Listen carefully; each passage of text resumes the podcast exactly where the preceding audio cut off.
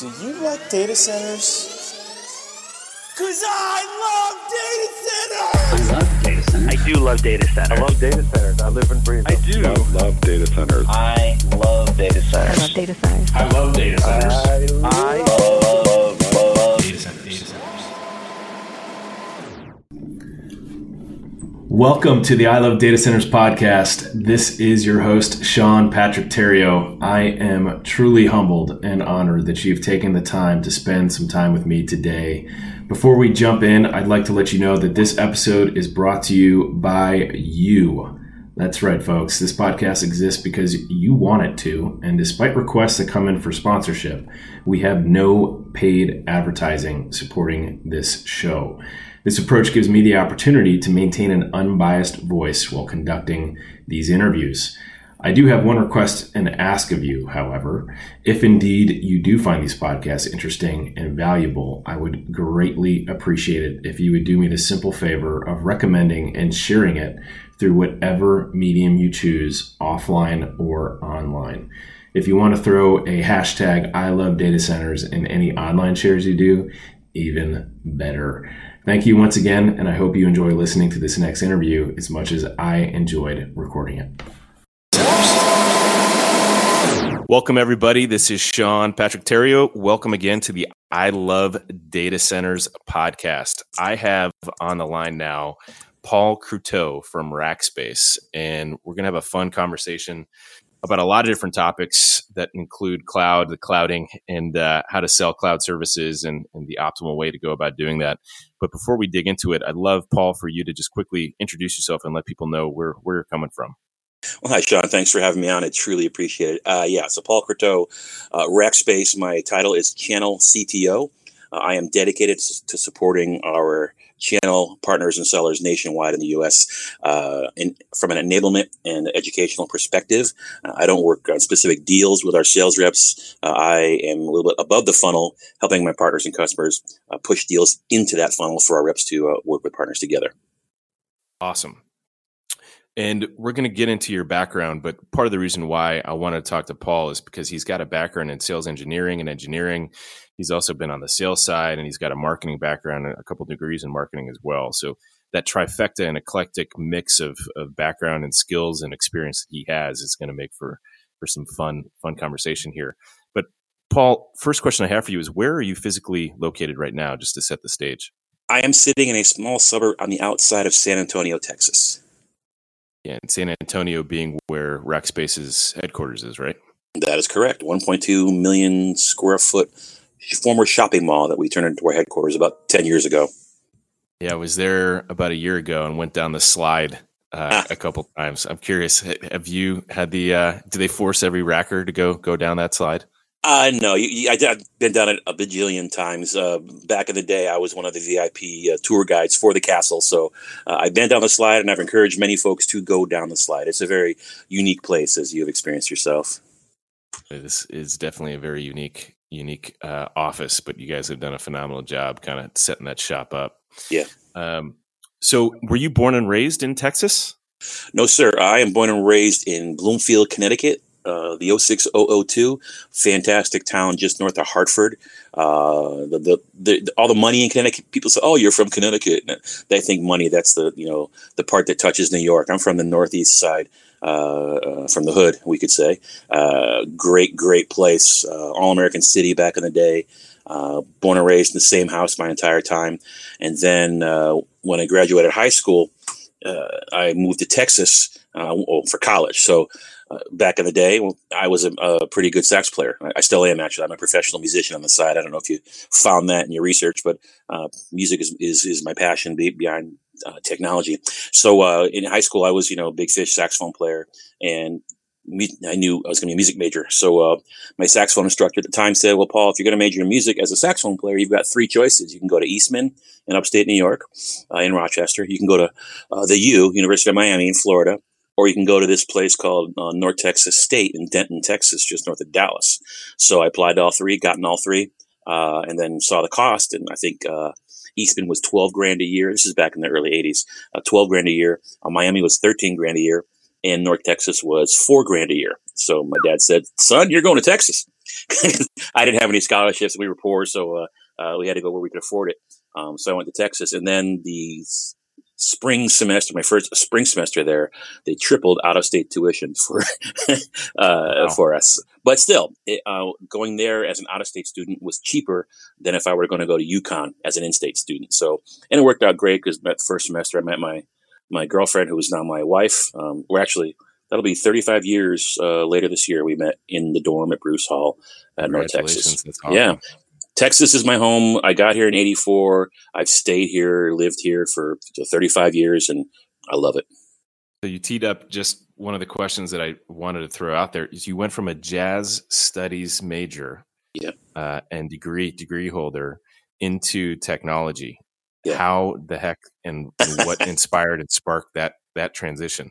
Oh, uh, uh, need. So yeah, in high school, I knew I was going to be a, a, a famous musician. I was going to travel the world as a musician. It's, it's just sometimes when you're young, you know what you're going to be, and so I, I went and pursued that. And you know, when you go to North Texas, there were um, 2,400 or so music majors. There were over 200 saxophone majors, highly competitive. So everybody there uh, was their big fish in their small pond at home. You know, I'm all state, all New England. You know, all these great awards. And so I think I'm gonna I'm gonna go down there and kick butt. And then I everyone I meet there is the same way. So either you survive or you change majors. I prospered. I did really really well. I succeeded. Um, I've got friends that are incredibly famous. I see friends on TV and on the road all the time. Um, uh, it's a tough life. So uh, after I graduated in '88, uh, I traveled the world for a couple years, um, working on cruise ships, working leading bands in Japan, playing in Europe, playing as a sideman. Um, so life on the road as a musician is incredibly hard. Uh, the music fans they see the fun, the lights, the uh, the, the the stage, the screaming people, etc., and that's freaking awesome. You know, if you're an athlete, if you're a defensive lineman and you sat the quarterback in the stadium goes, oh, you know, that you live for those moments. If you're on stage as a, as a saxophone player and you play a high note or do something really cool, and the crowd goes, Rah! you know, there, there's no rush better than making 5,000 people scream for you. So uh, uh, it's really, really cool. But that's the, the 90 minutes that you're on stage. Those other 23 and a half hours, 22 and a half hours of the day tend to suck unless you're at the upper echelon, unless you're touring with Chicago or Dave Matthews Band or whomever. Um, and I dropped those two names because the, sax- the sax players in both those bands are classmates of mine in North Texas. Nice. Um, yeah, so Ray Ray Herrmann uh, is the sax player for Chicago. He was a classmate of mine, and then Jeff Coffin, who's the saxophone player for the Dave Matthews Band. He and I were roommates for a summer, and we're great friends. And I was just talking to him the other day. Um, so that's the caliber of guys I was playing with. But when you graduate with a degree and then you start, you know, gigging, um, the travels is, really, really tough. You're on the road, you're in the bus, you're on a plane, you're living in hotels, um, you're setting up, you're tearing down. Um, all the sex, drugs, rock and roll stories you, you hear about on TV, yeah, they're true, but it's really, really hard on you. And it's definitely not conducive to a long term relationship. So after a couple years on the road, my then girlfriend's like, dude, is this how it's going to be? And so my panicked, you know, this is a phone conversation we had across the ocean. We just arrived in Portugal and uh, I called in to check with her and, and she was stressing out because we had bills to pay because I'm a starving musician at the time. He said, "Hey, this is how it's going to be." And my, I thought real quickly, um, no. so uh, I, I got the hint and uh, changed things up. So when I got back from that that that tour, um, I started working as a temp because I was decent at computers. I could type and I knew basics. And so I just started working as a Kelly girl back in the day. Um, there was the concept of Kelly services and you were known as a Kelly girl, uh, which is incredibly offensive to people today. But back in the 80s, that in the 90s, that was a, a thing. hold on, Um, hold on, back up for me because I'm a child of I was born 1980, so you're Okay. pre pre my time. What what is a Kelly girl? I've never heard So- that before. Yeah, so Kelly Services is a temporary agency like Manpower or Job Pro or these companies that find temporary workers for, for, for companies. And um, so Kelly Services was the leader in the 80s and 90s of finding temporary workers. And you, hey, my, my secretary is out sick. Can you bring someone in to answer phones for us for a couple of days? Or uh, this person's going on vacation. We need someone to help, you know, be serve as, a- as an executive assistant to one of our leaders while that person is gone. And so they were, they were called temp workers or temporaries. But in, in the 80s and 90s, that industry was almost entirely female. So you weren't called you were you were a temp worker, but Kelly services called them Kelly girls. You were a Kelly girl. Um, versus you know because it was just well you're a secretary so you must be female it's like you're a nurse you must be a female you're a teacher you must be a female is there there's those stereotypes so kelly services was one of the five agencies i was signed up with there was kelly Job Pro, Manpower. There's one called Mac Temps for people that knew this new Macintosh computer back then, and I definitely knew the Mac back then. So um, the actual job I got, uh, well, no, I'll save that for later. But I was working as as a temp, and every morning I'd wake up and call all five services. Hey, what have you guys got for me today? I could be called in to go stuff envelopes uh, for some mailing company. I can be called to move boxes in a warehouse. I could be called to answer phones, or uh, eventually I got a call to to do uh, for a secretary uh, who was out sick. I had to do a PowerPoint presentation for a president. Uh, it had to be done quickly, and I knew PowerPoint, so I got it done. Um, but though that temp work taught me basic office skills, phone skills, and computer skills. Uh, and as you get better and better, you, you, learn more things. You learn Excel, you learn Word, um, and then you start learning about networks when you have problems, and and, and those things just kind of snowball. Um, so I, th- I, think the original question you asked is how did I go from music to technology? Um, so between gigs, you know, traveling, I'm living in Japan for a year. I'm back in the U.S. I'm working on a cruise ship for six months. I'm back in the U.S. Um, and so I need money to pay the bills and uh, get these temp jobs. And my my jobs are getting you know higher up the stack as far as the tech skills go. I, I get a one day assignment. I get a call. Uh, can you do PowerPoint uh, for? Uh, can you be in Las Colinas, just north of Dallas, uh, at, at, Andersen Consulting? Uh, I said sure. So at that time, actually, I didn't know PowerPoint. so I called my buddy. Hey, Bob, I need Microsoft Office. Have you got it? He's like, yeah. And back then, Microsoft Office, the installation was on 40 floppy disks. so I went to, went to Bob's apartment, borrowed the disks, and then spent about you know the hour and a half necessary installing all the damn floppies to install Word and PowerPoint. And that's when I learned it. And I learned PowerPoint that night. Went to the office the next morning. Uh, I could still see the secretary, uh, uh, the assistant. Her name was Paula, and I sat down next to her, and they said, uh, "This uh, assistant partner needs this presentation done by five today. Can you get it done?" I said, "Sure." So I dive in, and being creative, you know, graphic type person, I crank out this presentation and it looked better than most what they had seen before. And so they said, "Well, can you stay the rest of the week?" I said, "Yeah, absolutely." And they were paying really well. I mean, think back then I was getting, I was getting twenty bucks an hour, which is really really good. So, um, uh, so yeah, of course I'll stay.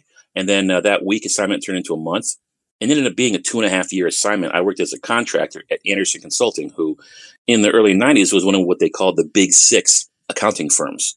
Um, there are six now. There and there are a few now because of mergers, but um, that gig was fantastic. So now suddenly I find myself working at one of the one of the premier uh, data center services providers, although they, they, didn't really call it that back then. Um, so I'm doing presentations and sales assistance in document form uh, for a bunch of salespeople that are selling you know, multi hundred million dollar a month MRR type deals uh, to railroad companies and oil companies, et cetera. So I'm getting this great exposure to the business world and IT. And then after about two and a half years, I'm, I'm, i proposed to my, my girlfriend at the time, finally. And uh, I'm, I'm thinking, hey, I've been a contractor for a long time, guys. I'd like to come on the firm as a full time employee. And they said, well, Paul, we'll be honest with you. Your resume is lacking you've been with us, which, and you've done great work, but you've got a music degree as your bachelor's. And I'll never forget this because it changed my life. Uh, um, Bill, the, the, the uh, um, junior partner, he said, that music degree is about as good as a criminal record on your resume. We can't hire you based on that. Now, this is 1992, 92 ish, 93 ish. No, this is 94. And um, so, so this is a product of, of some mi- mindsets that had changed. In the 80s, uh, we were told pursue your dream. We want liberal arts degrees. Get it. Get that art degree. Get that woodworking degree. Get that music degree. Um, we want creative thinkers, and we want to hire these people in, in, in, corporate America. Well, fast forward ten years, no, they don't. They want analytical people. They want accountants and and and and, and finance folks and people that are good with numbers. So that formerly popular liberal arts degree, known as a music degree, was now a cancer, a tumor. And so I said, well, hell, uh, you're not going to hire me. What can I do to fix that? And they suggested, well, maybe you should get your master's in business, get an MBA. I'm like, hmm, okay, that's that's that's a thought. Now, how do I do this? I'm working full time. My wife now is a school teacher working full time, but I'm stuck. Uh, okay, I'm going to quit my job because you won't hire me. I'm going to make my wife quit her job. I'm going to go to graduate school full time. So I applied to uh, Texas A&M University in College Station, and I applied to University of Texas in Austin. Got accepted to both uh, for the graduate school, the MBA program. And for them, my resume was great because I had this liberal arts degree, I had work experience, so they all love me. Um, but I chose as- Texas. As long as you're paying your bills, they love you. exactly. Yeah, I'm going to borrow money. They don't care. It's not their risk. It's mine. Um, so, uh, so uh, I chose Texas A&M for a few different reasons. Largely, my my brother-in-law and sister-in-law live there, so it made the move logistically much easier than trying to move to Austin. Um, so I went literally full time to Texas A&M for two years. Dropped everything. My wife quit her job, and we were living literally on my student loans. Borrowed everything. It's the max I could both years. We lived on those loans. Uh, Sue picked up uh, temp work when she could, and um, and I was a full time student. Now, you think about the timing of this. That's I entered in uh, fall of '94, and I graduated in, in uh, May or spring of '96. I was a full time student, 53 hours. But what was going on in '94, '96? Uh, this thing called the web was born. Now, the internet's been around for you know since the '60s, but the web as we know it basically popped up uh, in '94 thanks to uh, Netscape and Mozilla. Uh, so here I am at a major university uh, with a brand new bookless library. The concept of um, uh, internet connectivity and, and, and not having books was huge. So I had massive network. I think I had we had multiple T1s at the time uh, Yeah, in the A&M building. was- yeah, A&M Yeah. was one of the few to early adopt and, and become part of that whole ecosystem. they were totally huge about it. And, and so uh, I here I am in this brand new uh, the the Wehner building. So when I got there in, in fall '94, we were on the older part of campus, but they built the new digital library and business building uh, that opened in the spring. So I was there when that the Wehner building opened and the digital library opened. So now I got this amazing internet access. I have free online access to LexisNexis, the ultimate database. Um, I have I have high speed internet connectivity. So while I'm taking organizational behavior classes and accounting classes and and, and things like that, and I, I hated accounting. Um, uh, I'm I'm surfing surfing the internet and this this new web browser thing that that Netscape gray screen with black text and the occasional blue text that was a link to something else. And I thought, holy crap! If I, I can click on this, it takes me to this thing here in this computer somewhere else, and, and I, I recognize right away this is a, a game changing technology. Um, amazingly, people don't remember that the, the the the link concept is actually something that Apple produced back in the day called HyperCard.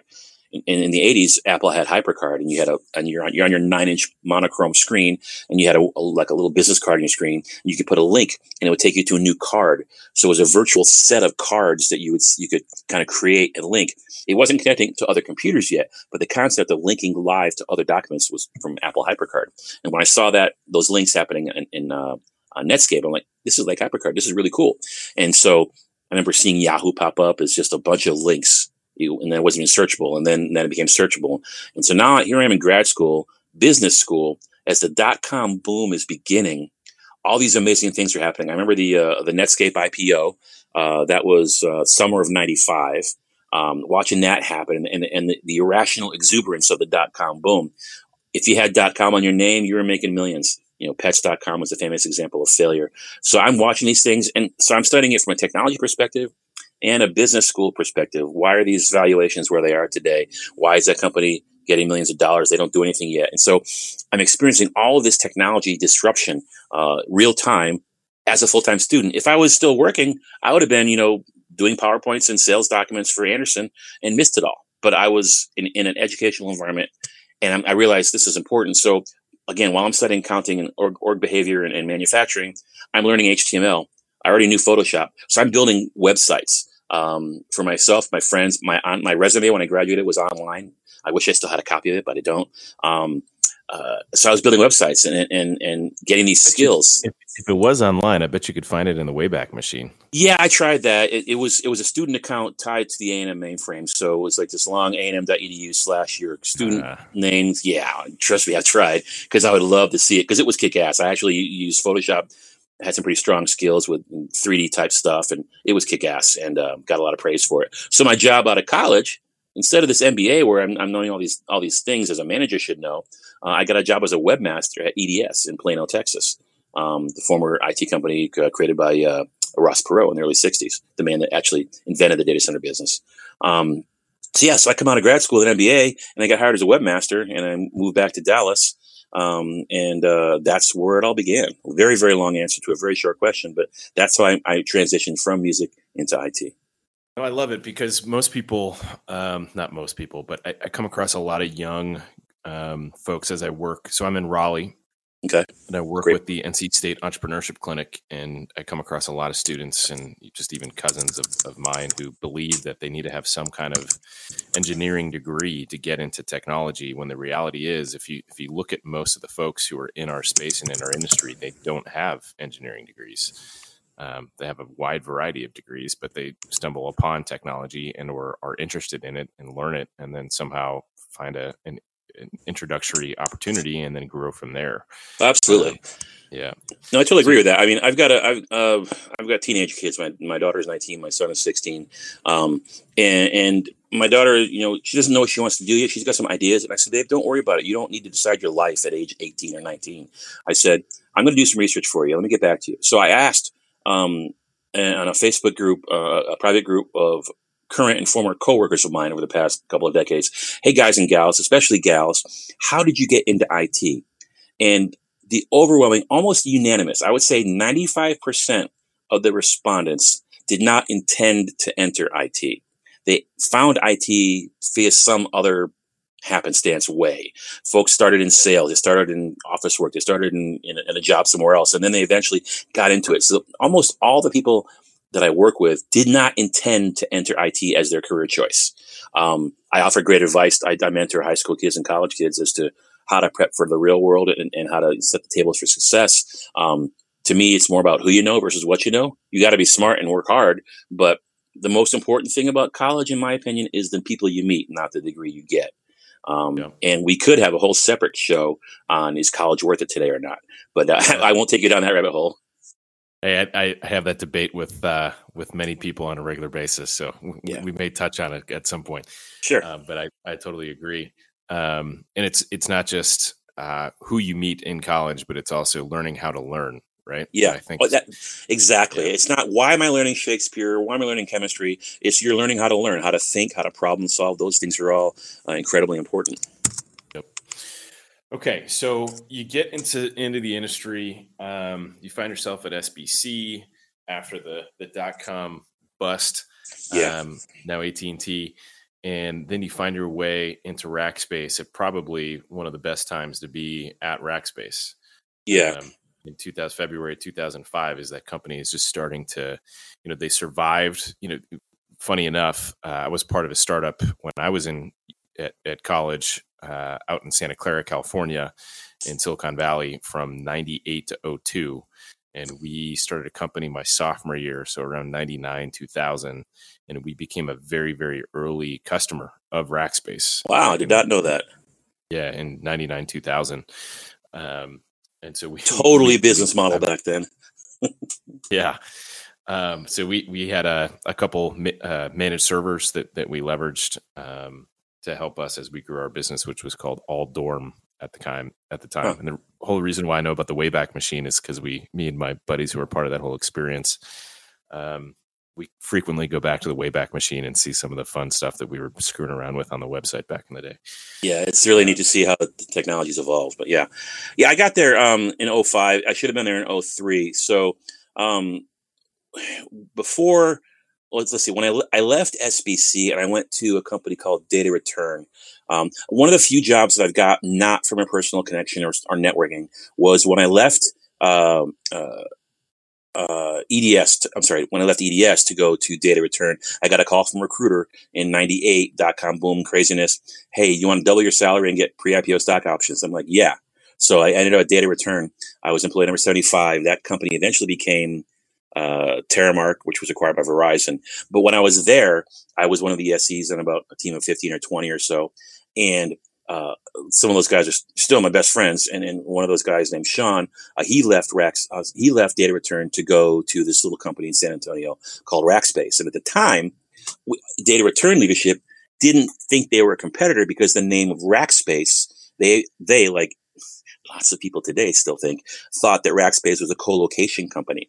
And so they say, yeah, we're managed services. You know, we're Microsoft's first hosting partner of the year. You go ahead, uh, go off to your little co-location company. Not a problem. We won't, we won't worry about the non-compete. And so he goes down there and he's the first SE at Rackspace. And then he's like, Paulie, man, I, I got Eric down here now. Jeff's here. Come on down. Move from Dallas. And I'm like, man, I'm doing good. And my mom's here in Dallas. My, my mom, my parents moved down from Connecticut to Texas in the late 90s.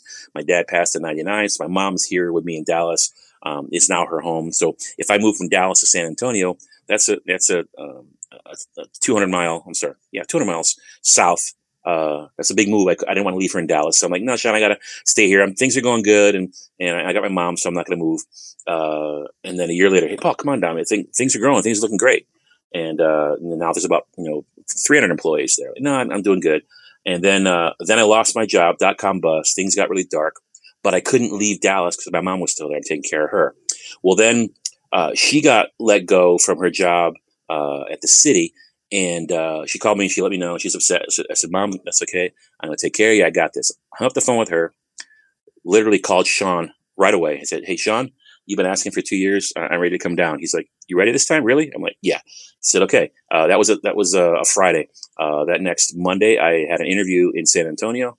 Uh, and uh, I had he had the offer letter ready for me at the end of the day, and then I uprooted my family uh, from uh, Dallas and moved to San Antonio.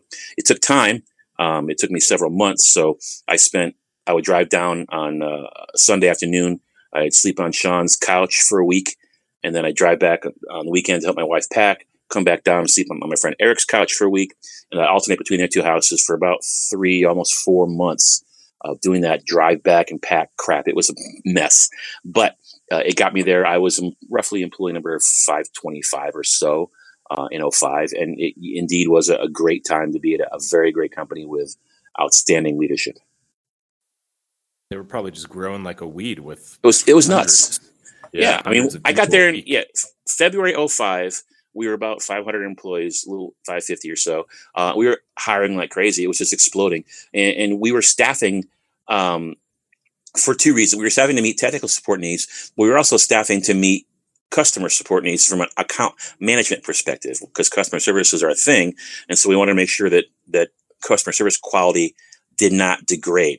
So we were staffing like crazy doing it the right way figuring out where to live and we changed locations and we changed locations again eventually got to what we call the castle that shopping mall i mentioned earlier.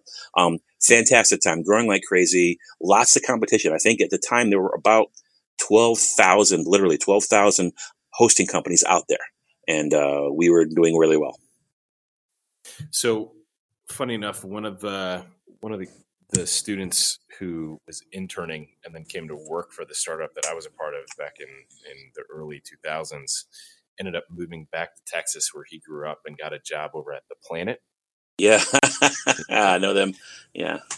Um, and I know that they were a major competitor of yours in in that marketplace, um, and saw them kind of grow pretty large uh, over a short period of time, and then they uh, sold to a, fir- uh, a, private equity firm, I believe.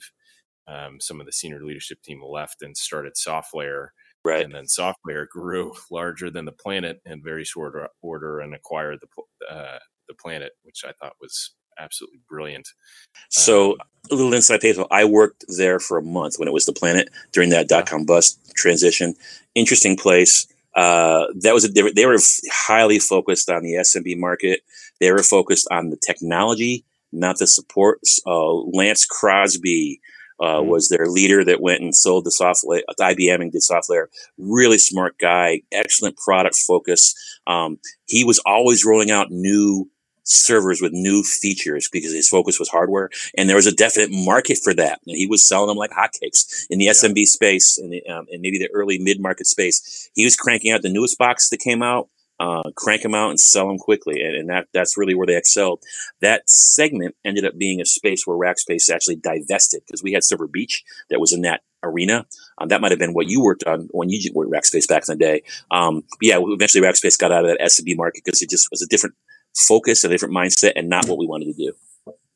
Yeah, that IS they they were one of the first to scale an I, true IS, uh, you know, in, infrastructure as a service offering. Yeah. It was on a month to month, right? So right. SoftLayer was one of the only companies that had a month to month uh, IS offering that right. throw down a credit card, right?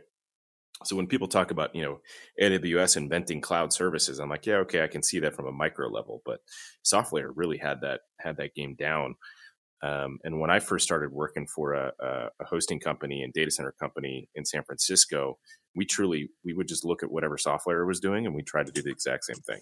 Yeah, interesting. they're, yeah, they're positioning, their marketing, um, and we knew that it was scaling and growing, and we knew it was working for them because we could uh, just see the growth, and we knew a handful of folks inside the company, and yeah. Um, yes, we just would rip off what, whatever we could uh, as frequently as we could with what they had going on. Um, but that's th- that storyline I think is interesting, and I'd love to dig deeper into that. So when you were there, 2000, you were there for almost a decade. Yeah. Um, how how did things evolve within that organization, and and what were some of the key pivot points that you saw occur um, while you were there? So the focus was always. I mean, we, we had fantastic ethical leadership. Uh, Graham Weston, Lanham Napier, Lew Moorman. Uh, those are the, the, top dogs that came in and kind of led the ship after the three founders, you know, uh, you know, asked for help. Um, the focus was always on customers. We, it was about fanatical support. Rackspace, and I don't want to get salesy, but Rackspace invented the concept of fanatical support. It wasn't a marketing thing. It was an emotional reaction after a, a difficult uh, support conversation with a customer where we let them down. And um, so we created the concept. Uh, David Bryce created the concept of fanatical support. We can't just give good support, great support. It's got to be fanatical, damn it. And we kind of took that ball and ran with it. And so other companies started uh, companies started copying that and had their own two word or three word phrase. But we're the ones that started it. Um, we're actually yeah. a company that started. Good. I hate to jump in, but I, I was just touring through the Nextiva offices down in in Arizona, uh-huh. and uh, they've got amazing service is their is their mantra, right? And uh, yeah, it's just, just, it's it's a, you gotta have taglines and bumper stickers. You know, the age of the of the, of the 140 character tweet, or now it's not 140, right. but yeah, it's, it's short things. Um, but it was just an emotional response. So so what was great about it? What what made us grow? Our focus was on the customers, and it was all about the customer. And if you take care of the customers, the numbers will take care of themselves. Um, and that's a, a mindset that Wall Street hates.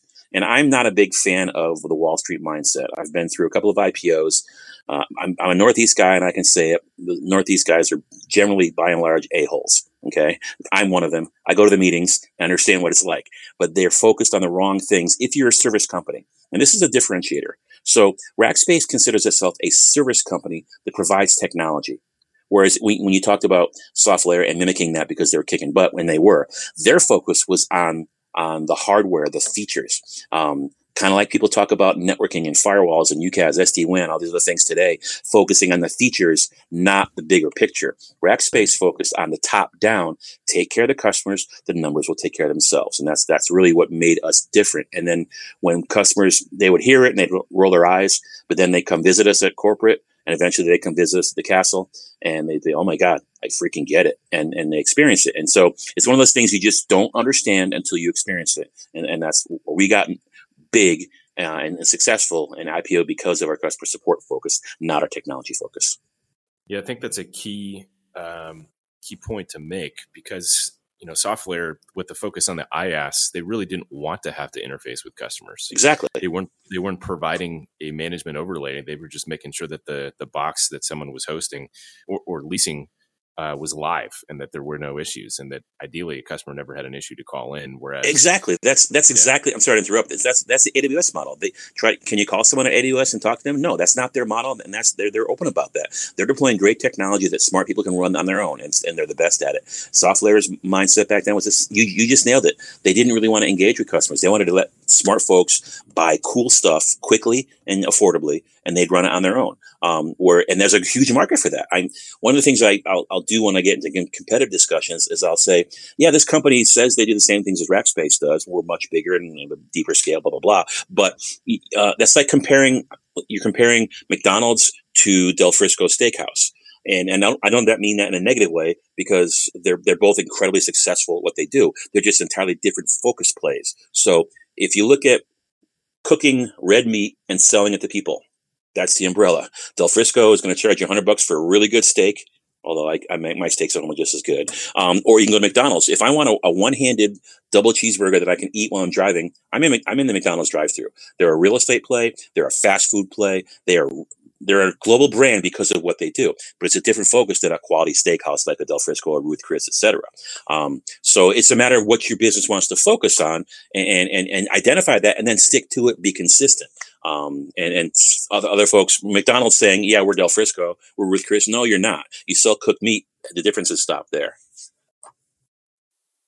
All right. So, uh, were there any other major pivots that you saw as the company was scaling from you know, Oh, shoot, 500 yeah. people to 50,000 people? I mean, how many employees are over there at this point? Yeah, so we're over, we're well over six thousand now. Um, we've done mergers and things of that sort, but as we were growing, you know, it was all about the, the customer, customer support, uh, scaling services. So we started out deploying physical boxes because that's what you did in, in the late '90s, early 2000s. You racked and stacked physical servers. Uh, Rackspace offered a, uh, a Southwest Airlines mindset. They focused on a key subset of Dell servers. And so we had pallets of those servers and we had spare parts, just like Southwest Airlines only flies 737s. So your engineers get used to that. You get spare parts. It's a very affordable just in time delivery model. So we started out physical boxes and then virtualization became a thing. Uh, you know, VMware uh, kind of ran with the ball and is, is a king in that industry. And so you go from physical boxes and those deployed timeframes to, to hypervisors and VMs. And then Amazon opens up its kimono and gives the world the cloud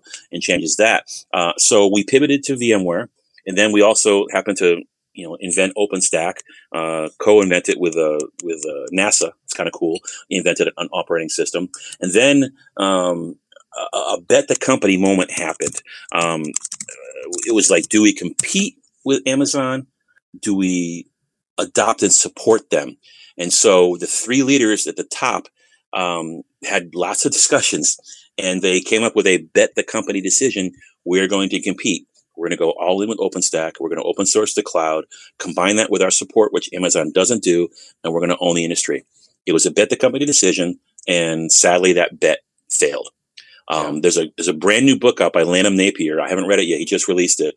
Um, I forget the title, but look for Lanham Napier and his, his new book. I think building a billion dollar company in Texas, something like that. And he talks about it. And I've read short excerpts of it. Um, of the three leaders, two wanted to compete, uh, one wanted to work with. Lanham wanted to work with, and the other two did not want to work with. And so, three legged stool, you lose a leg, you crash. So the company bet itself on competing with other cloud companies, and that bet kind of failed. Let's- so that was a problem. Let's Yeah. back up just for our, our listeners. Um, Sure. Because I was in Silicon Valley when OpenStack became a thing. Uh huh.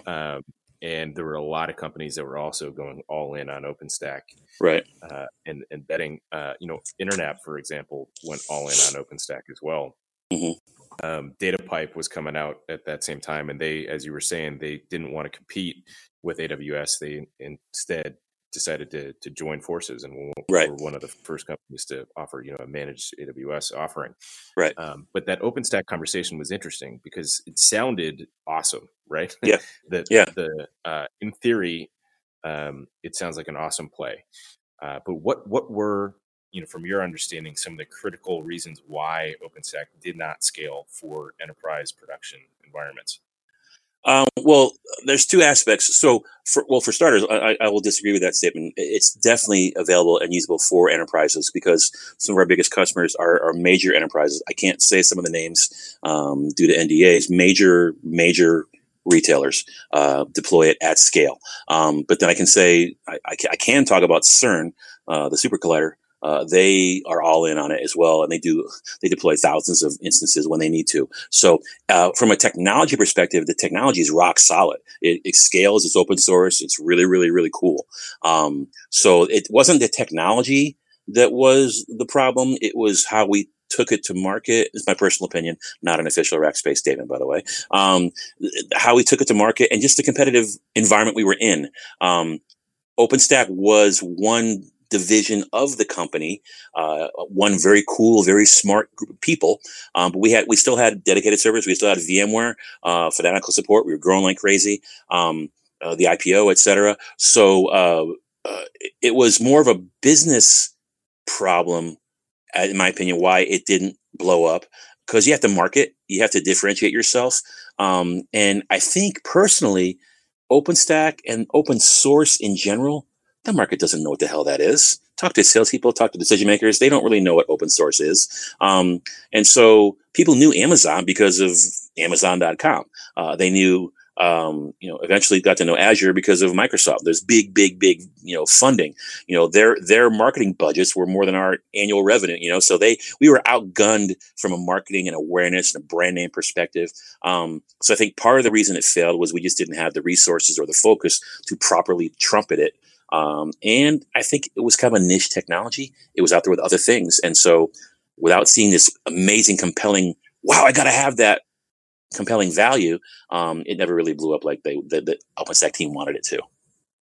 The the storyline that I've heard routinely from uh, the engineers who were playing around with OpenStack and trying to move it into a production um, for their own companies was that the technology uh, was in a constant state of reiteration.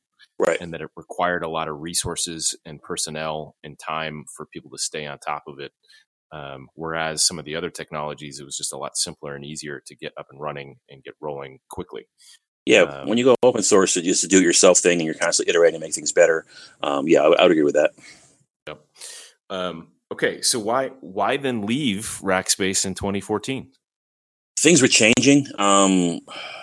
I left at an interesting time. Um, my role had changed. I moved over out of the SE organization to uh, the marketing side. I was director of te- technical marketing, writing, you know, creating content, etc. Um, leadership was changing. Decisions were. It was a weird time. I, I, can't go into too too much of it publicly. Uh, it was a weird time, but suffice to say, uh, I left.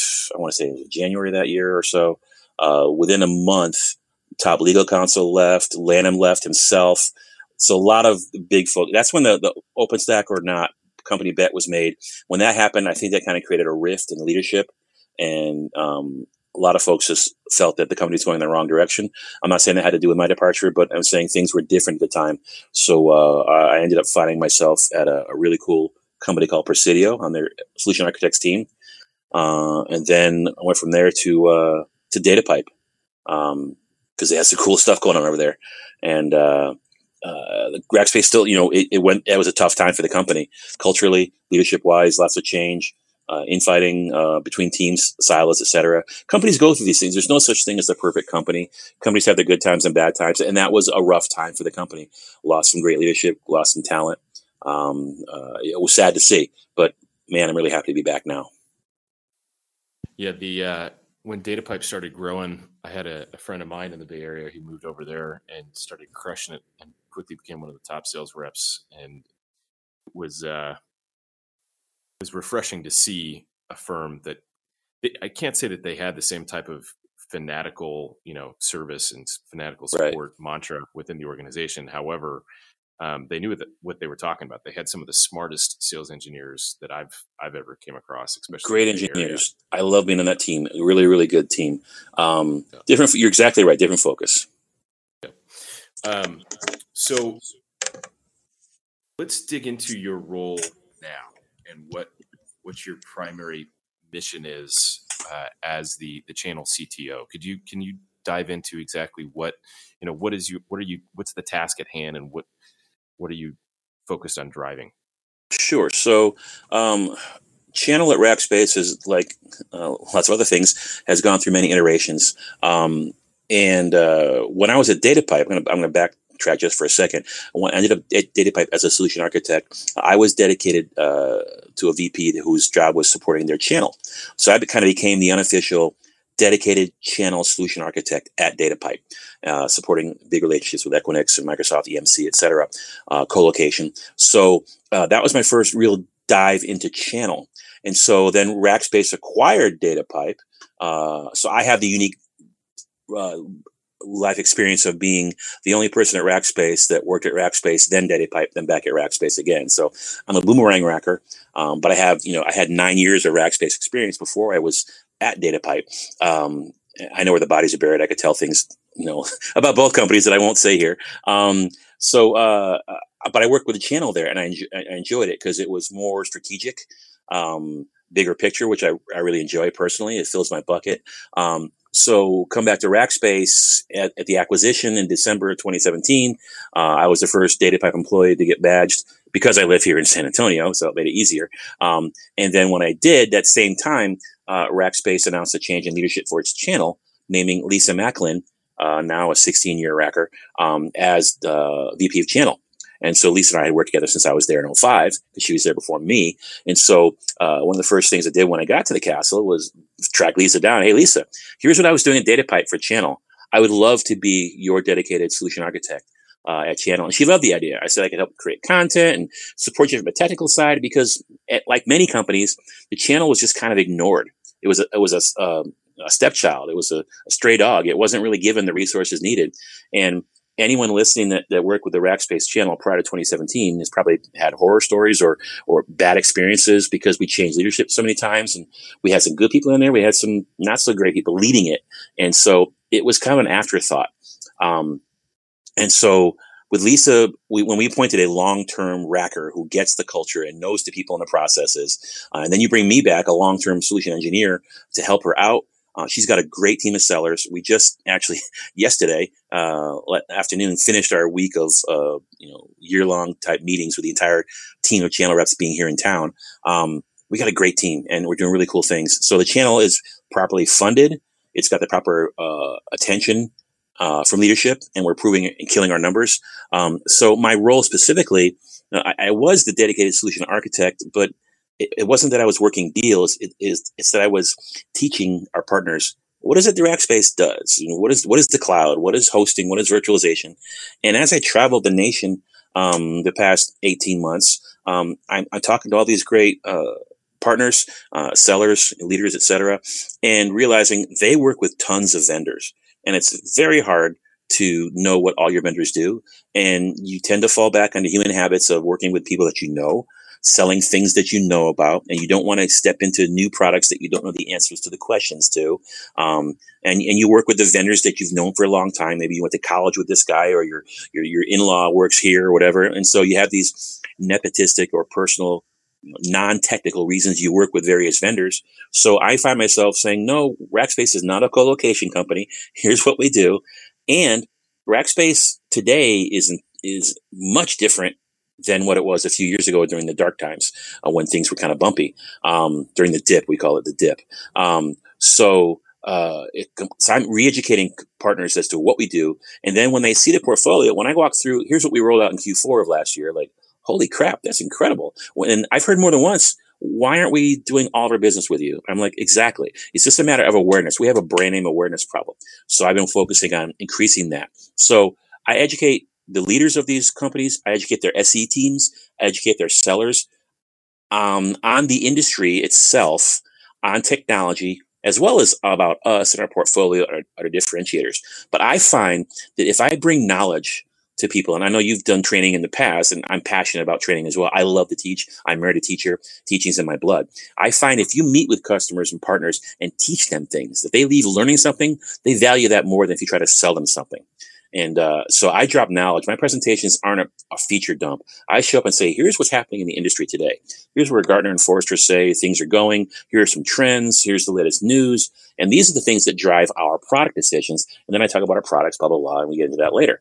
Um, but when you start providing value at a personal level, helping them feel better about themselves, help them do their jobs better, instead of just saying, "Hey, look at these various shiny things that we do, and this is a neat feature dump. Here you go."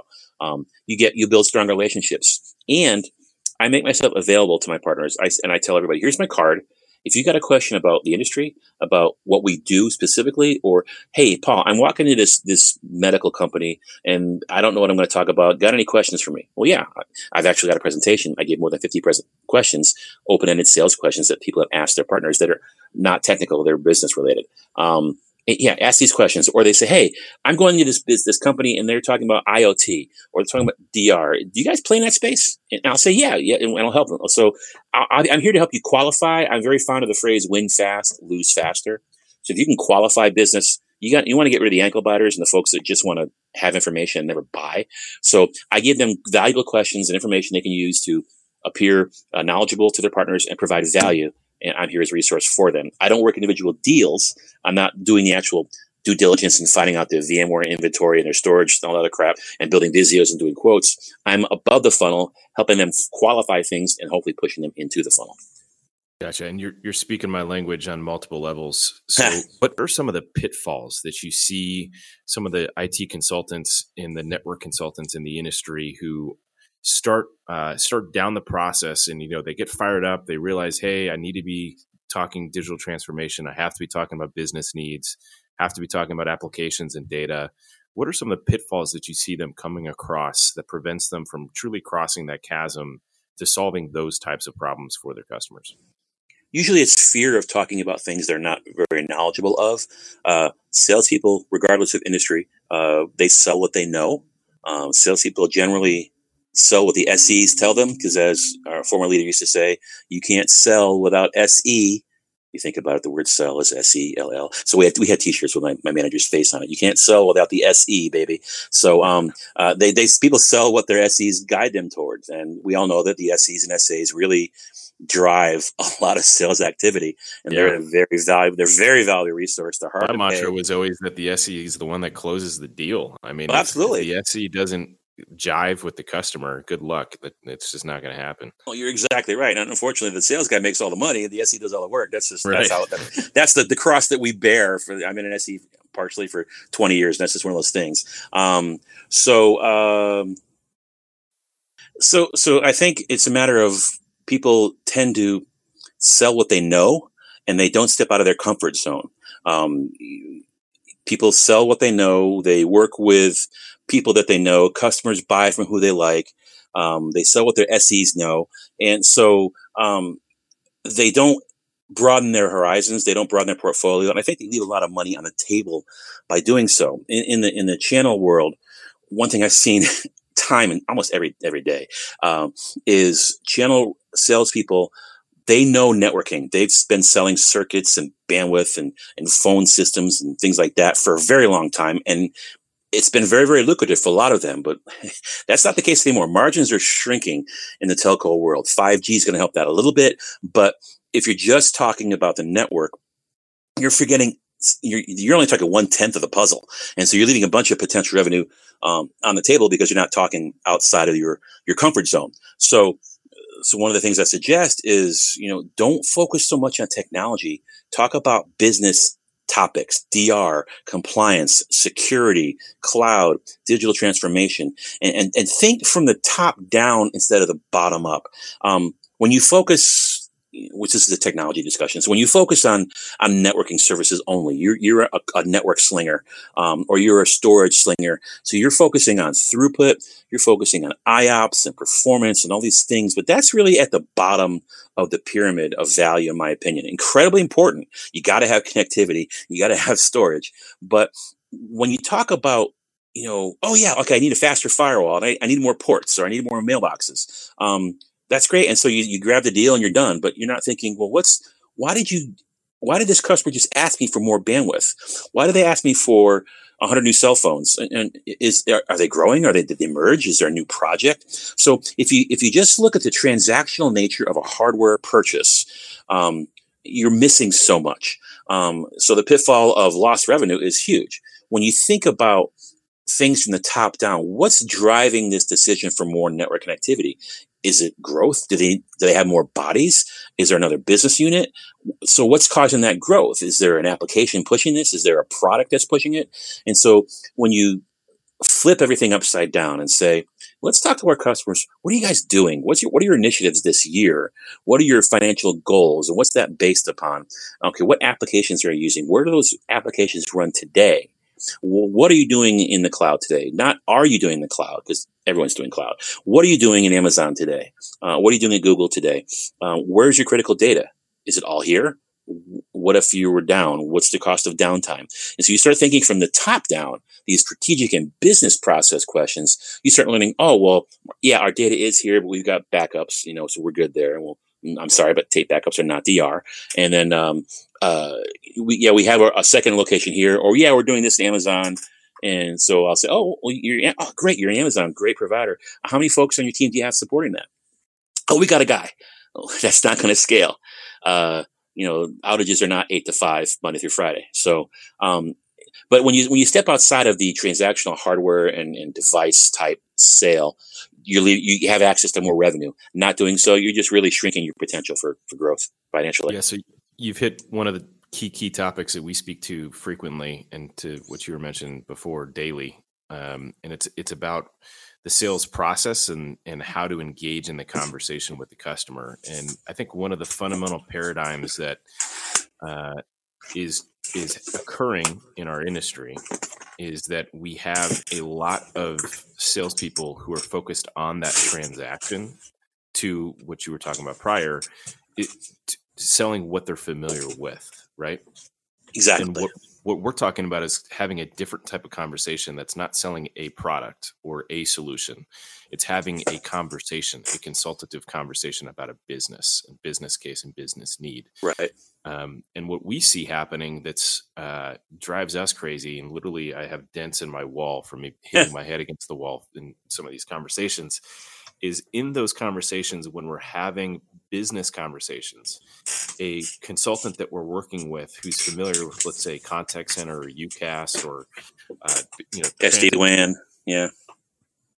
You'll hear a customer say something that will tie back to a product or a, a solution that they're familiar with and they'll try to spend all of their time talking about that specific product and that specific solution versus letting the conversation continue to play out explore all the different areas uh, that, that need to be explored around applications and data and where that data Right. is business strategy of the company and where they're going and you know will they be are they looking for a merger or acquisition in the future which may completely change the conversation and Right. the need that they thought initially existed right um, and if the goal is to have a better understanding of what our customers are truly trying to accomplish so that you can add value you can't be selling products uh, and the other key piece of that is if we look at the sales process right if what you're doing is selling a product, once that customer knows what that product is, they can go out in the market. And a lot of the stuff that that you know we're talking about here is becoming commoditized, especially on the network side. Right. So they can quickly go online and go to a couple websites and see what options they have available. And you're sitting on that tail end of that sales process, picking up an opportunity where a customer says, Hey, I need this product. What are my options? Versus engaging much earlier in that conversation with the customer, having a strategy conversation, a much wider, deeper conversation, such that when a product is identified that hopefully you've helped them identify, you have immediate access to that. And so what, what we see happen is those who are able to have those types of conversations are the ones that pick up more often than not the products at the end of the process. So if you're not having that initial conversation, you're going to be missing out at the tail end of the conversation. So we see a lot of folks that are sitting at the end of this funnel waiting for the opportunities to come drop into their lap, but they're not dropping in their lap because you have someone else who's positioned earlier in that conversation with the customer. Is that do you see a similar dynamic playing out? No, winner, winner, chicken dinner. I mean, you hit a home run. That's exactly the case. Um, you're you're missing opportunities by focusing on what you know. Uh, you're focusing on a little subset. You're you're there's so many analogies analogies I could think of. Um, you're not thinking big picture. If you know what the business is trying to accomplish, you can say you can address it from so many different aspects, from compute, from storage, from network, from staffing, from security, from geography. Um, there's so many different topics you can talk about to customers to unlock massive amounts of potential product sales. Now, granted, a lot of these sellers that are making these mistakes work for companies that only sell that stuff, so they they don't they don't uh, have the ability to to branch out. And these days, so many network focused companies are being forced to step into the cloud to expand their portfolios because again margins are shrinking and competition is very very fierce. So they have to partner with folks. And so now you got to choose which partner out of, the, out of the hundreds that are out there. And, and then we get into the whole all these various channel events et cetera to, to help everybody differentiate. Here's what we do what we don't do blah blah blah. Um, but yeah it's, it's definitely tough uh, to step out of your comfort zone but you have to if you want to continue to be successful. And one of the things that I've learned about Rackspace over the last couple of years, um, now that we've been playing a little bit more intimately together on the on the channel side of the house, is all the resources and tools that you've built for uh, consultants in the market to walk them through that conversation with the customer. Um, and that's you know that that's something that very few organizations in our space have truly spent the time and invested the resources into those resources. Uh, and as much as I'd hate to dive into you know any kind of salesy or, or marketing related speak, I think it's worth mentioning and, and speaking to you know what those resources are that Rackspace has available for partners. Um, you know, could, could you speak specifically and, and to to some of those tools that you've, you've Sure. So, and, and, and it, yeah, that's an evolving concept. So we've got, I mean, on the partner side specifically, we have our partner portal where customers can go to, you know, get information about us, et cetera, case studies, product information, et cetera. We've also launched this application called the All Clouds Guide. Uh, it's still a project in motion, being tweaked, et cetera, but it's a, a conversation starter where you ask a bunch of questions. Um, in my opinion, too many questions, a lot of questions to help focus the, this customer discussion, uh, properly around technology. So the giving partners these these these tools. It's a it's a phone app uh, called the All Clouds Guide. Uh, a whole bunch of questions, and, and the next question kind of depends on the previous question. Um, it's a great information gathering tool, and you can and at the end of the tool, it's going to say, well, based on these questions, what you've given us, and of course, you know. Garbage in, garbage out. So it's only as good as the put data the customer provides. Um, based on what we just said, to this little brief interview in this application, uh, we think your your your solution is probably 67% weighted towards the public cloud versus 50% on a private cloud. And so it, it helps point customers into a potential technical, technical direction. But like anything, uh, one size doesn't fit all. And really you want to have a, a conversation with an SC to fi- figure out all the answers to the air quotes, it depends questions. Cause every good SC out there has that answer ready. It depends because it always depends, especially yep. in technology. We're not buying shoes. You're 10 and a half wide. You, there's a few variables in technology. There's a whole lot of things involved. Um, that are, but that are not technical that influence the, the, ultimate, uh, decisions to what services you buy. So that that all clouds guide is specifically one of the things that I was referencing when I yeah. when I brought that up, um, and I totally agree that it's not a one size fits fits all. You can't just have that in front of you in front of a customer and walk right. through that, and all of a sudden you're going to have a deal pop out on the back end.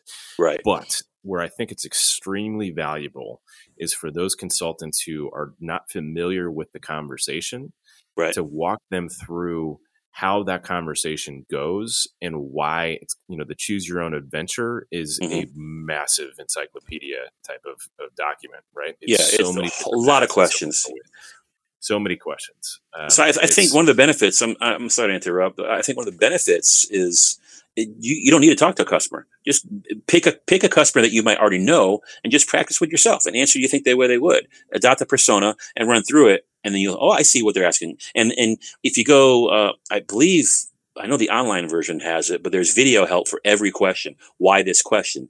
And then one of our leaders pops up and said, here's the why. So yeah, it, it, it's a great learning tool. I think is what you're getting to. You could ask it with customers, but I suggest all our partners run through it a couple times themselves to understand how complex it can be, how many topics there are, but, to, but then to see the value. And, and it's kind of an educational tool as well. Yep. And that's, you know, another reason why I was super excited when I saw this is we have a lot of consultants who say, "Well, can't you just give me, you know, ten questions to ask?" yeah, the holy grail. Ten questions, right? I'm like, "Well, can't you just give me ten questions to ask to identify an SD WAN opportunity or a UCaaS opportunity?" They're like, "Well, no, you need to know this, you need to know that. It's super complex." I'm like, "Well, why do you, why do you not understand that what we're talking about on the hosting side of the house and cloud services side of the house is the exact same paradigm? It's Right. It depends, right? There's so many different variables. So I'd love to give you 10 starter questions, but if you don't understand why those questions are being asked and what to do with the responses and which tree that's going to lead the customer down and leads you down, then what's the point in even having those 10 questions? You're just going to feel foolish having the conversation, which is the exact opposite of what you want to do, and what's preventing you from even having the conversation in the first place. Right. Um, it's, I mean, there's so there's a there's a game that we all knew as a kid. You know, twenty questions. It's not called ten questions. It's it's twenty questions, and it's hard. You try to figure out what the what what I'm thinking of a person or thinking of a thing. Go and you have to ask. You know, is it bigger than a bread box? Is it you know is you know person, place, or thing? Blah blah. But twenty questions is still not enough most of the time to get an answer. And that's just when you're thinking about one static thing. When we're talking about providing a technical solution for your business, there's no ten answer guide. that says, oh, here A B C D E F G H I J done. Here's your solution. It's an Azure based based cloud with this much storage with a DR solution here. That's just not how it works. The analogy I use for partners when I present is, um, okay, let's talk about this thing. Okay, I, am hungry. Uh, make me something, and uh, go. And I'll, well, okay, what do you what what meal is this? Is it breakfast? Is it lunch? Is it dinner? Um, is it for you? Is it for 20 people?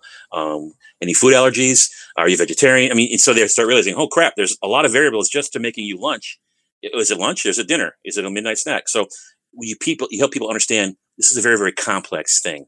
Um, so yeah, you and I are singing from the same sheet of music. It is, it's not a simple thing to, to solve for.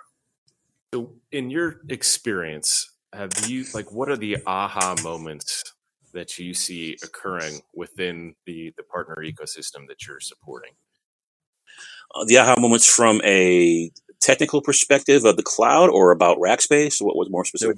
So when you're on uh, in a conversation with one of one of your partners that you're trying to educate and and enable to start selling above and beyond, you know the the tool set that they're used to and familiar with selling. Usually, the aha is I need to learn more about things that are not network because I'm leaving money on the table. It's like, aha, there's a whole bunch of other stuff that I could be selling through a partner and getting paid for, even if it's not my my sweet spot or, or area of expertise. Um, yeah, there, I re- I realized, aha, I sell networking, but that connects to a bunch of other stuff that can generate revenue. It, so another aha, my stuff is still very very important because without the network, their cool stuff doesn't talk to anybody. Yet there's more that I can I can sell. So it's usually an opportunity realization that there's a lot more out there for me. That's exactly what we saw um, when we started working. So my firm started working with Microcorp early on, and we started doing training events, and was really focused on just trying to generate that aha moment mm-hmm. with folks. So it was you know two three days worth of training that was light on a variety of different topics, from UCaaS to SD WAN to hosting to data center to security. Um, but it was really just generated towards trying to get that aha moment within these partners to realize, right. wow, there's so much money that I'm leaving on the table. Um, how do I tap into that? And we've been yeah. extremely successful. And now what we're rolling out now is some deeper dives, right? So you've had that aha moment. You've realized that there's money being left on the table.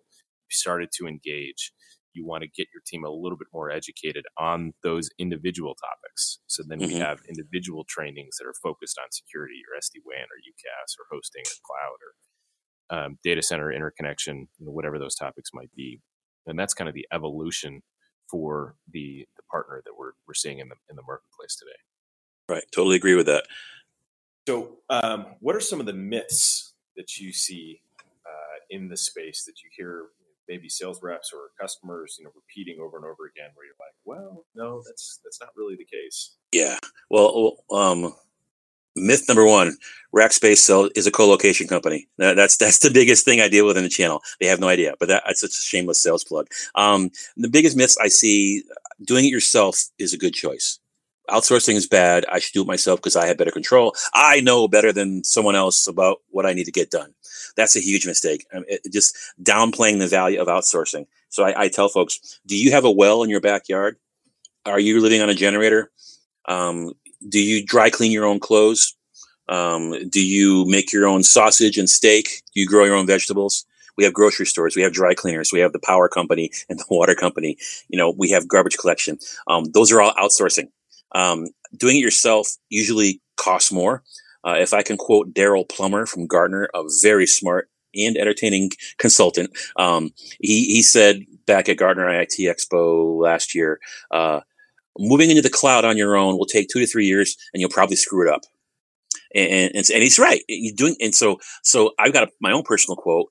The problem with doing something right the first time is that people don't appreciate how difficult it was.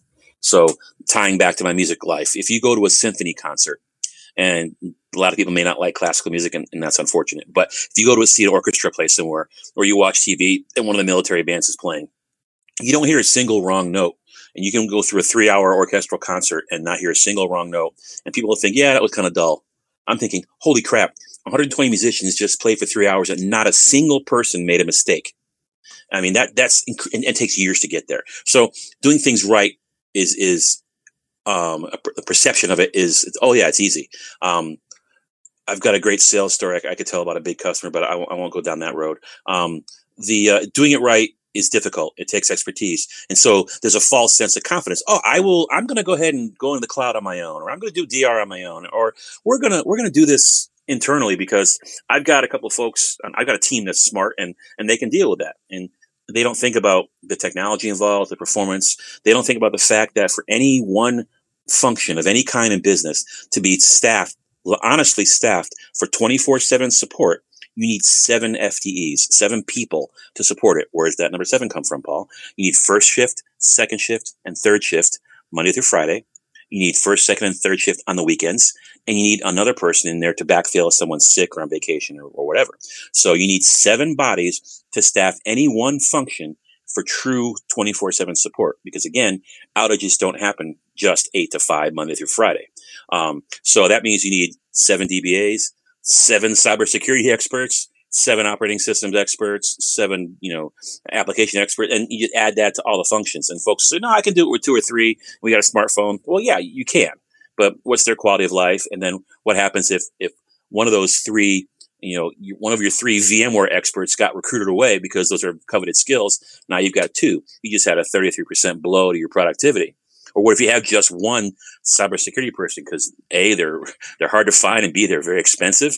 Um, and then C, you know, everyone is, is recruiting like crazy. The big players, Amazon, Google, Microsoft, all the big companies, they're dying to get, oh, Rackspace. Hey, hey, it's trying to get these great people. So, uh, um, you're, you're exactly right. And so people get recruited away. So if you got a small team of experts of any kind, what's your business risk from recruiting loss? And that's a big differentiator for us. We've got in, in on the cybersecurity side alone, we have 350 or so security engineers. Their job is just security. So Yep. we can we can absorb those body blows. So But- that that myth you can do yourself is, is a big one. I love I love those because we, we've never really talked ever until today, and yet we literally speak the exact same language, which I is was thinking the same beautiful thing. Yeah. Um, so one of the other key ones too that I use in, in that conversation that um, is important is you may have like a expert electrician on your team, right? Right. And he's crazy good at at at, at delivering, you know, regardless of uh, what the job is, he's a killer electrician. And he got you from your one story, you know, house and you added on addition after addition after addition.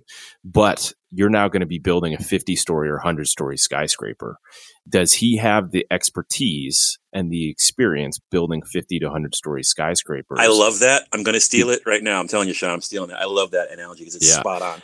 and then the the other good one too um, that is completely relevant because it's tangential tangential is just because someone's a great electrical engineer doesn't mean that they're the best carpenter right or that they're the best at the crown molding or at the tile Right. work or whatever else needs to go into it so an engineer is not an engineer is not an engineer is not an engineer you may Right. have a certain expertise in a certain discipline but in IT there's just as many if not more different disciplines uh, than there are in the real world, you know, building a skyscraper. So Got that's yeah, You're exactly right. And let me, let me take that a step further. So, so you and I have done our jobs in, in, in as consultants and convince these folks that outsourcing is the way to go. Another myth is happens when they outsource, the project goes poorly. Oh, outsourcing is bad. Bring it all back in house. I've seen that for years. Um, and, and they think they had a failure. And so, no, we're going to bring it back in house because we made a mistake. And, and the problem is maybe you didn't outsource to the right vendor. Maybe you did choose the right vendor, but didn't give them the right information or you were stubborn, or your culture wasn't ready for it, or you didn't have the right info.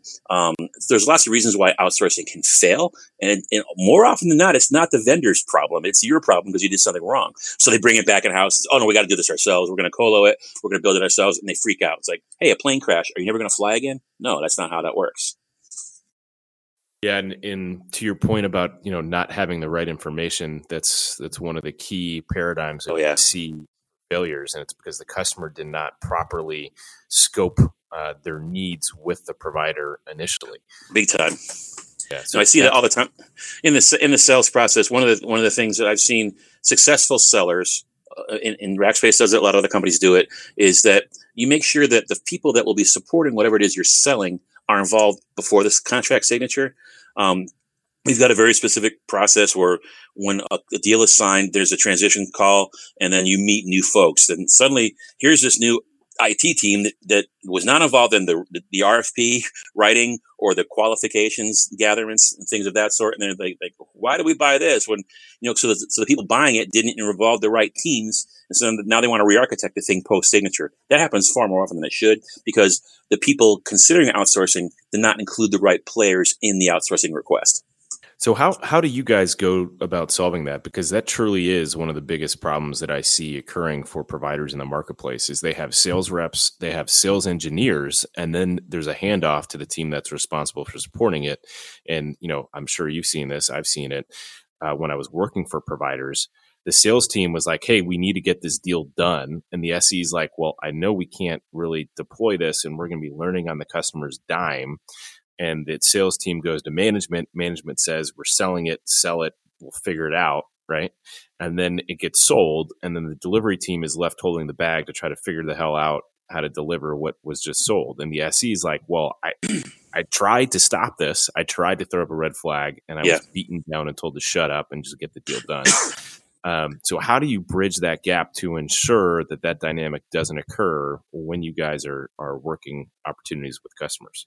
So there's two aspects of that. How do you prevent it, and then what do you, what do you do if it still happens? So um, that's one of the big things I love about my current employer is because we have a very ethical sales process where we have multiple teams that will validate things before we go to signature. So if you if you buy an Azure or an Amazon or Google Cloud platform or VMware thing, those support teams get to validate the design before we even quote it to the customer. So we know that we're not going to sell a solution that we can't support or that's a problem. We only quote on best practices. And so uh, sales guys hate it um, because engineers, we, we, all we do is say no. That's all SEs do. Um, no, we, we, just want to protect support. We view the SEs, and this is all 70 of us, we have 70 of us at Rackspace. We view it as a badge of honor. We protect support from bad contracts. So we make sure that we don't sell something we don't do. And I've worked at companies in the past that cared more about getting to yes than getting to the right solution. And that's a sales driven mentality. And that gets back to my old mindset of the customer first. You focus on the customers, the numbers will bring them, will take care of themselves.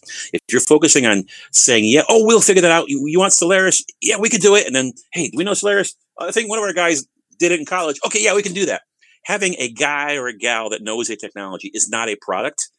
and when companies offer that, uh, uh, I, I, get mad I'm like, look, you're making all of us look bad as service providers if you're saying, yeah, we can do something when you're not properly staffed for it. So from a competitive standpoint, I'll often ask in sales situations, oh, they, they say they do this. How many folks do they have in the team? Feel free to ask them how many people they have and, and help qualify, quantify. If you choose to go with them, that's great. I, I, want you to make a good decision. Just make sure that they can actually do what they're saying. So you try to prevent that by qualifying the technology and being strong on the SE. And hopefully you've got SE leadership and sales leadership that respects the SEs. I know where I work today, I absolutely have that. It's a great mindset. But let's assume that it's end of quarter, end of year. People are clapping their hands, ringing the bells. Come on, I got to close. We need this number. We're going to make a number. Got to close that deal. And then you close it, despite the SE saying no. And, and so, and then you sold it. And then you get to the implementation call or the handoff call. And well, hey, uh, we got issues. So we're just brutally honest. We'll say, you know, this is not a technology we support. Here's the email threads and the notes from Salesforce that say we brought these concerns up. Um, but you guys wanted to go, okay, we'll figure it out later. Or, okay, so here's who said that. So we document everything. Always have a paper trail of who said we can do it when you said no. Um, and then if it's one of these situations where the new guys on the customer end were not included from the buyer's team and they're saying, hey, why do we design the database this way? Or who said storage this? Or why that? and we'll say up front, here's the documentation. Here's why we did. We chose these operating systems and these specs. And they'll say, well, we can't do that. And then we'll say, okay, we understand you guys are not involved in the sales process. Here's the impact if we change that. We can do that, what you're asking. And, but it'll change, it'll slow us down uh, via contract, or it'll take longer to deploy, or we got to reprice this. And, and so we'll put that back on them. And then the customer will say, okay, yeah, you're right. Our guys weren't involved and we got to listen to them. So we'll, we'll redo the contract. We'll add an addendum, blah, blah, blah. Uh, but we're just brutally honest about it. We'll say, here's the deal. It was just what we are told you wanted. And we walk through it. And that's why we're having this meeting, everybody, to make sure before we lift a finger in support that we, we're doing what you want. Because if we don't, nobody wins. Everyone's unhappy. So when you focus on customer based solutions, uh, based on what you can do, everyone wins at the end of the day. So this, you know, tying this whole conversation back to what we were talking about earlier, you mentioned about, um, you know, Wall Street, right, and the, Yeah. the finance guys and what they Yeah. care about, right?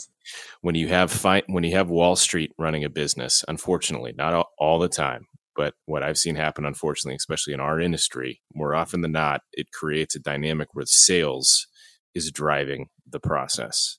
Yeah. um, not customer requirements and customer needs and the ability to actually service those needs Right. which to this day still blows my mind how and why that dynamic is is the case because it's such a short-sighted um, view into what's going to make a company successful Right. so as as much as i we you know we may laugh about fanatical support or you know Nextiva's amazing service the reality is the culture in those companies reflects that dynamic and Right. it's a mantra for a reason and everyone speaks to it for a reason and they build that culture which then builds out everything else within the organization so it's it's also why i speak to frequently when i'm talking to customers and partners uh, you have to understand the full context of the company it is that you're about to put a customer into because you may have a great relationship with that sales rep or that channel manager at that company but if you don't know that company intimately you don't know who's financially backing that company and what the objectives are of those financiers you don't know how big that operations team is on that back end as you were speaking to or the technical team is that can support that. Um, you know their ability to truly deliver 24 7 365 services um, you can come into some very sticky situations where Yeah. uh, you know a client just signed a contract with a company and finds out the next day that they're merging with or being acquired by a different business that the sales reps were just you know talking a bunch of crap about during the whole sales process um, Huh, which on the network act- side happens on a regular basis with all Well, shoot, that- that was happening- that was happening when Datapipe was being acquired because Datapipe was a major competitor of Rackspace, and you know we were even in the midst of the merger when it wasn't l- publicly known. We were in, the middle of sales process where Datapipe is trying to win a deal and Rackspace is trying to win the same customer. How do we tell the customer? And the, the bottom line is, if it, when Wall Street's involved, is you got to keep not a, a deal is not a deal till it's a deal. So you are still competitors until that announcement is made legally. So it's a tough situation. Wall Street makes things interesting. It's all about the numbers. Well, we could probably go on and on and on for for hours and hours, but are there any other major myths that you can think of in the marketplace that? Uh, um, I, the big thing, doing it yourself, you know, is better than outsourcing. That's false. Uh, taking things back in house. Um, and then I guess a big one, you, you can't just cloudify. You can't just DR. You, DR and cloud are two very complex topics. They're related yet different. You can't just add it to your business. There's so much involved. I guess the biggest myth, since my focus today has been mostly cloud, is that cloud is cheaper, and that's just not true um, you have to re-engineer for cloud. What do you? So you may gain savings here, but what are you increasing costs for elsewhere? So you know we have a saying at Rackspace: the cloud is for everyone, but not everything. So let's talk about why are you're considering cloud. Is public cloud the best choice? Should it be a private single tenant hardware dedicated cloud? Should it be a multi-cloud approach? Is it hybrid connecting both of those together? Is it in our data center? Is it your office? Is it cloud or a combination? So so is it going to be cheaper? It might. It, it, what's the SE answer? It depends. So, what are the financial drivers? How are you staffed? What's your company culture towards cloud? Where's your data? Uh, what are the apps? What are the operating systems? What are, are your transactional business? Are your service? I mean, there's so many factors, but there's this marketing pressure out there. Go to the cloud, to the cloud. It's cheaper, save money, and it's just not always the case. And we help folks understand that. Gotcha. So I've got uh, two last remaining questions for you. Sure. One is what is, and it doesn't even have to be related to the conversation we were just having, but what is one of the most fascinating things that you've learned in the past, you know, month or, or two months or come Huh. across? Or So this one, this is an interesting one, and it's definitely not related to our conversation. But I'm going to consider this a public service announcement, and it's a very personal one, but it's Sure. very real, very serious. Um, death, death brings out the best in some and the worst in others. So uh, just a couple months ago, I lost my mom unexpectedly. I lost my dad unexpectedly 20 years ago. Um, mom was a big, bigger surprise, but um, and think people can be really cool about it. Relatives can be complete jerks, but the the the the, the tough part about about uh, death on a family is the plans. Do you have your plans in place? On in my mom's situation, she had no will, she had no insurance, she had no assets. She didn't even have me listed as her emergency contact at her job, so they had a hard time finding me when it happened. So uh, since this happened to both my parents, 20 years apart, losing them unexpectedly, no will, no insurance, no plans. I tell all my friends, I've been big about it on Facebook. I'll probably do a LinkedIn post on it as well because it's a very important topic. I've learned that you need to talk to your family members, your parents and your grandparents about their their end of life plans. Do you have a will? When was it last updated? Um, do you have your funeral plans set? Do you want to be cremated or buried? Where? Have you bought the plot yet? Have you picked out the casket yet? Because these are just decisions you don't want to make when you're grieving. So, and, and my, my mother's and grandparents' generation, they don't talk about death. They, they won't even say the word cancer. They'll whisper it, you know? Um, oh, we don't talk about that. No, you should, because when you die, your family is going through a horrible thing. And the last thing you want to add to their suffering is organizational chaos. So the thing I've learned in, in two months ago is get your end of life plans in order. Have life insurance. Make sure you understand the policy. Have a will. Better yet, create an estate so that when you you you you do die for yourself, your family has access to your assets and doesn't have to wait months to go through probate and hope that you get access to stuff eventually while creditors are knocking on your door. So get your end of life plans together. The advice having your end of life plans is going to make a horrible time in your life a whole lot better. I know that was morbid, but it's very, very top of mind and incredibly important. No, it's uh, it's I'm so sorry to hear about your loss, and that's that is great advice for for those who are listening. Um, I hope they take that to heart. Please do. Uh, yeah. What? Yeah. One of the other questions I have for you is: what is the what is one of the most influential pieces of advice you received as you were going through? Your, your there's career? a there's a, a lot of choices, a lot of facets. Um, I think from an SE, an architect, a technology perspective, um, always build your solutions with zero points of single points of failure. Make your decision makers or your customers tell you what you should eliminate and why. Oh, it's too expensive. Okay, well, what's your cost of downtime? So, engineer for zero single points of failure, engineer for failure in general. That's a technical one. One of my favorite sayings from Einstein never memorize something you can look up. So, uh, advice, you know, why, why memorize that when you can, when you can, we got Google, we got, we got the whole world in our hands and our phone right now. You can look anything up. So save your brains for, for cool stuff. Um, on the career side of things, no matter how much your company loves you, you're just a person at the end of the day. Always have plan B, some kind of plan B ready just in case, because you never know what's going to happen. Um, in sales, it's all about win fast, lose faster. Quality, this, this is one of my favorite things is, you know, qualifying deals makes, is incredibly important. You want to spend time talking to people that can buy and that have money. You don't want to talk to folks that are just wasting your time. Um, and then financially, you know, invest in stocks that you can explain to your grandparents or your kid. If you can't tell you them what the company does in one sentence, you probably shouldn't be investing in it. That's a Warren Buffett, you know, uh, uh, type uh, type mindset. Invest in things you understand. So those are there's four categories of advice right there. Oh, awesome. And Paul, this has been an absolutely awesome conversation that I'm hoping our listeners will gain a lot of value from. Um, I have one remaining question that I ask Okay. everybody who comes through the podcast, but uh, do you love data centers, Paul? I love data centers. Data centers are my life. I've supported data centers for two decades plus. I love me some data center. Awesome. Thank you so much, Paul. Have a good one. And uh, I'm sure we'll be talking again soon. Hey, thanks a ton, Sean. It's a blast. Let's do this again. Peace.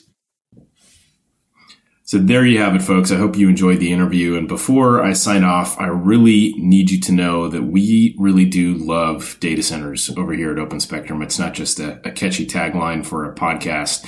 They are our passion and our livelihood. And I encourage you to learn more about how we serve buyers, service providers, agents, master agents, and investors in the data center hosting, network, and cloud services space.